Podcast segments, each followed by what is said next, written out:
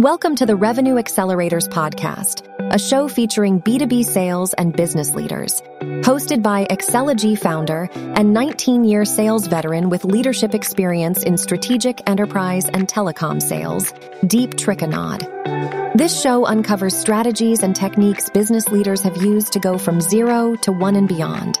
If you enjoy this content, please subscribe, rate, and review the show to help us reach more people. Revenue Accelerators is brought to you by Excelogy. We help B2B sales leaders improve sales performance by leveraging our patent pending data driven sales coaching systems. Find us at www.excelogy.com. Enjoy today's episode. Hey everyone, thank you guys for joining again another episode of Revenue Accelerators podcast. My name is Deep Trikannad, and today I'm with Darleen Priday, founder and CEO of DP Consults. Darleen, can you give a quick intro? Thank you for having me, Deep. Um, well, my name is Darleen, and I have um, DP Consults, which is a sales consulting company where I focus on enabling coaches, service providers um, with I empower them to be able to sell their own services and give them the confidence, the structure to build a fun funnel and operate authentically as well as empathetically. That's awesome. And and how did you come to do this? Like where was yeah. the start? Where did you you wake up one morning, Monday morning, whatever it might have been and and decided like this is what you want to do? No. So I've been in sales for over 30 years and and I always said I was the salesperson that hated sales, like the typical sales. You. And you know, I would joke about it. I love helping people. I love connecting with people. So I just that's how I always operated.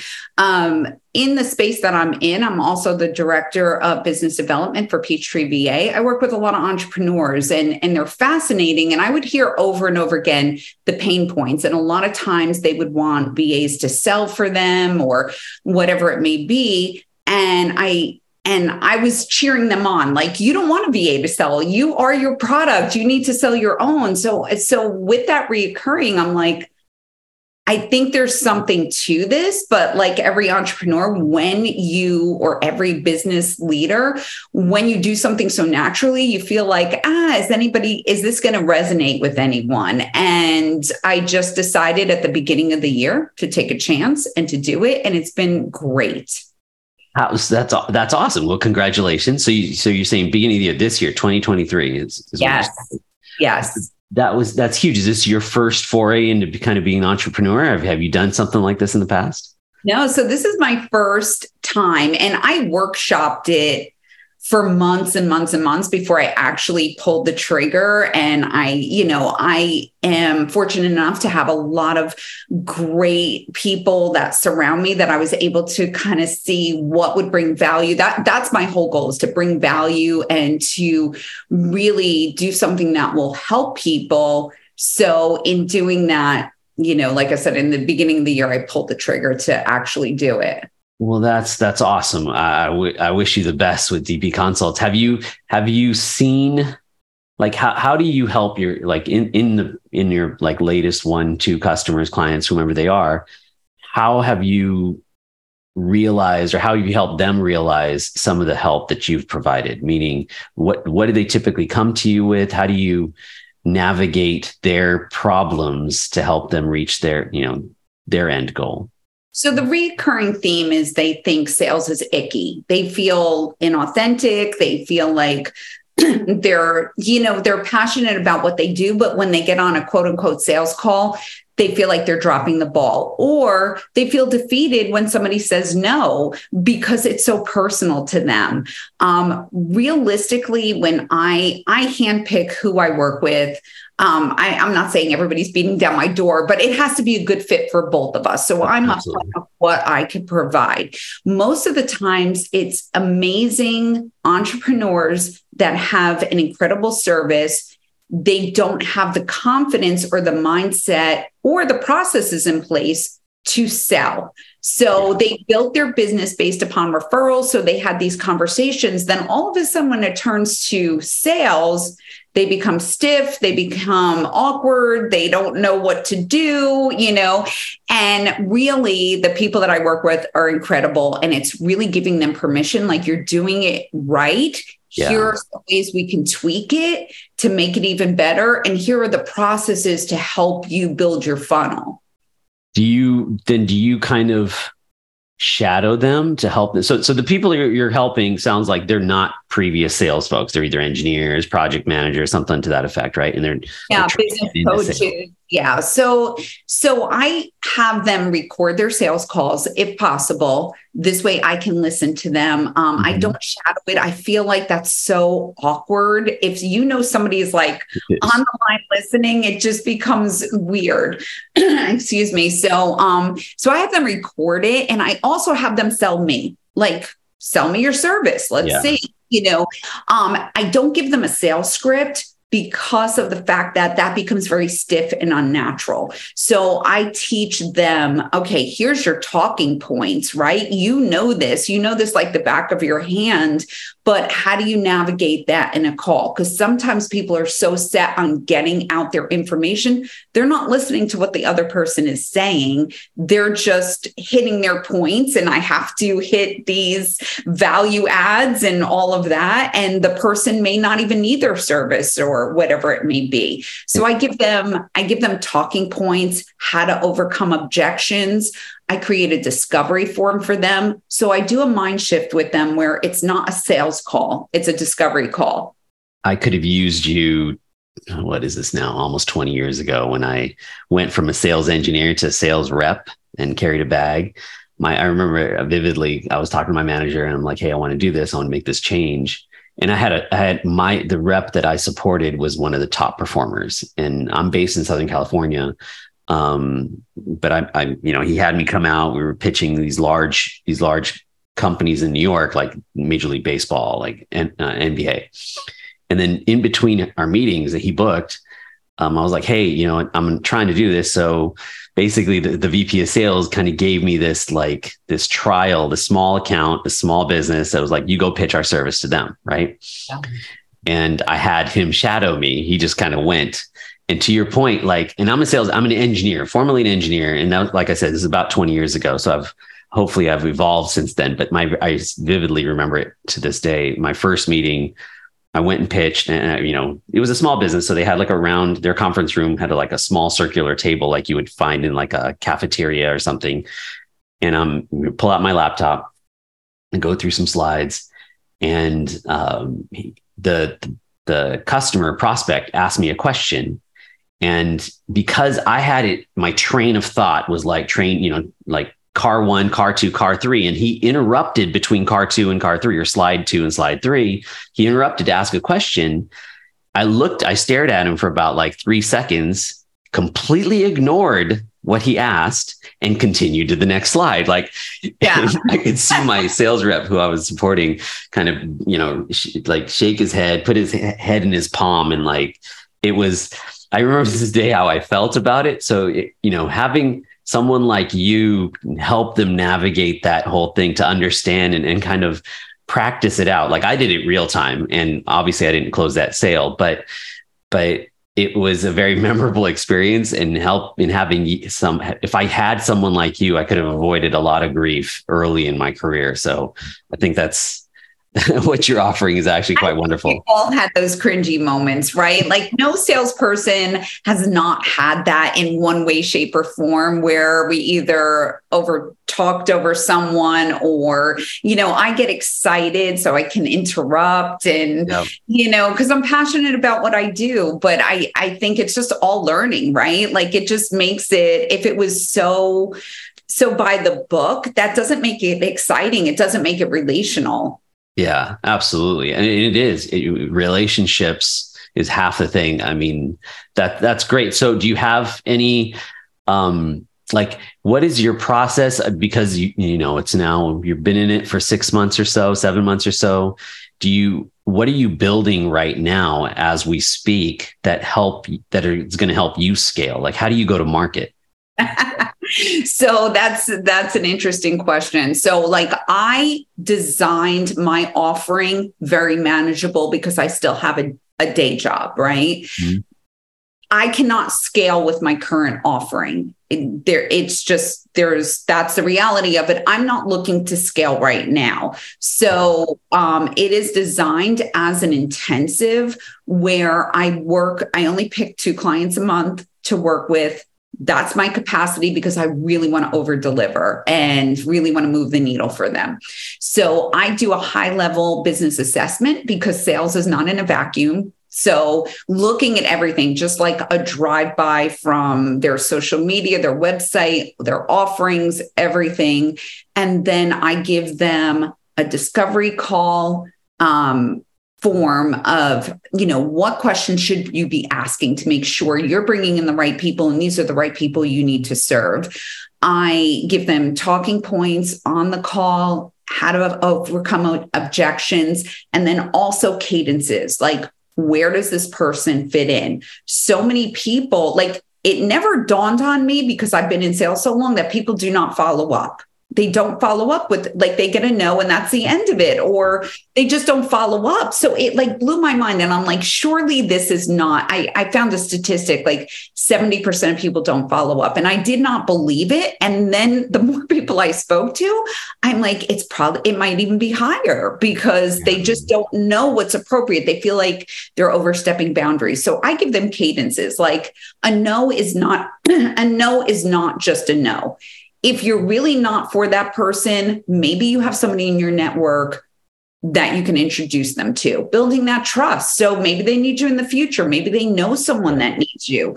Um, being honest if you are not the right solution for them because they're trusting you. Again, you could get that sale, but if you're not really delivering what they need, you're burning a bridge. Yep. Uh, and then I also give them how to develop strategic partnerships, how to de- develop referral programs, you know, um, and, and in a month's time, they have everything they need to go and sell for themselves. That's awesome. So what what size of firms or startups? It sounds like they're kind of either SMBs, small business or startups. Yes. Typically like what's the average size that you feel is your sweet spot? So it's usually the solopreneur, or they have maybe somebody in operations, but they're the ones doing the selling. So it is very small businesses. They've had an established business, again, probably built it on referrals um, and organically, and now they need, need more of a structure to be able to scale. And, and how do you find those solopreneurs for your service? I am in a ton of networking groups and I have an amazing community. So I, I just have so many people that refer people to me. I refer people to them. And so I have a great network. And and the networking groups are just over your years of experience, or are there act are there formal groups like meetups and things like that? Like how do you actually take advantage of those or how do you participate in those? Yeah, so there's there's a mixture. Um, I am in some groups that are like a coffee. I'm in one coffee club. They meet every week, and it's all entrepreneurs, all solopreneurs, and um, we kind of see what's good referral, you know, partners. It's not mm-hmm. a pitch and ditch kind of thing. I think that that's horrible when you're going into a networking group and people are just trying to sell you, right? Like, um, so so I'm in some of those, and then I have some other groups that are once a month. Like I've just been so blessed by so many people. I get invited to like all these different things, and people let me in their fold, so to speak. So mm-hmm. um, I've really been been blessed by the people that I've encountered, and I've learned so much um, from other other entrepreneurs too. That's great. Do you focus? Are, are your your clients? Are they? Do you? Does it matter to you whether they're they're building a product and or a service for consumers or business? It's usually um, it's usually service based. So my main focus, well, my main clients so far have been coaches, life coaches, mindset coaches, business coaches. Um, I've done service based where people are building websites or marketing services and different things like that. And I have done a couple that were kind of off of the beaten path. They really didn't need my whole program. They knew how to sell, they just needed a thought partner to collaborate with and to give them ideas and then they were able to run with it. Those are fun too because you know those are people again i didn't really package it that way but organically when i'm like you don't need me. You know what you're doing but let me help you this way. So it's that's that's, that's great. Um that's awesome. Is is there anything is in your travels is there any kind of story or anecdote that comes to mind that was you know, we talked about lessons learned right? We've all had those cringy moments. Is there anything that you'd be willing to share that mm-hmm. that that you came out better at the end of it but during it was kind of rough? Like that was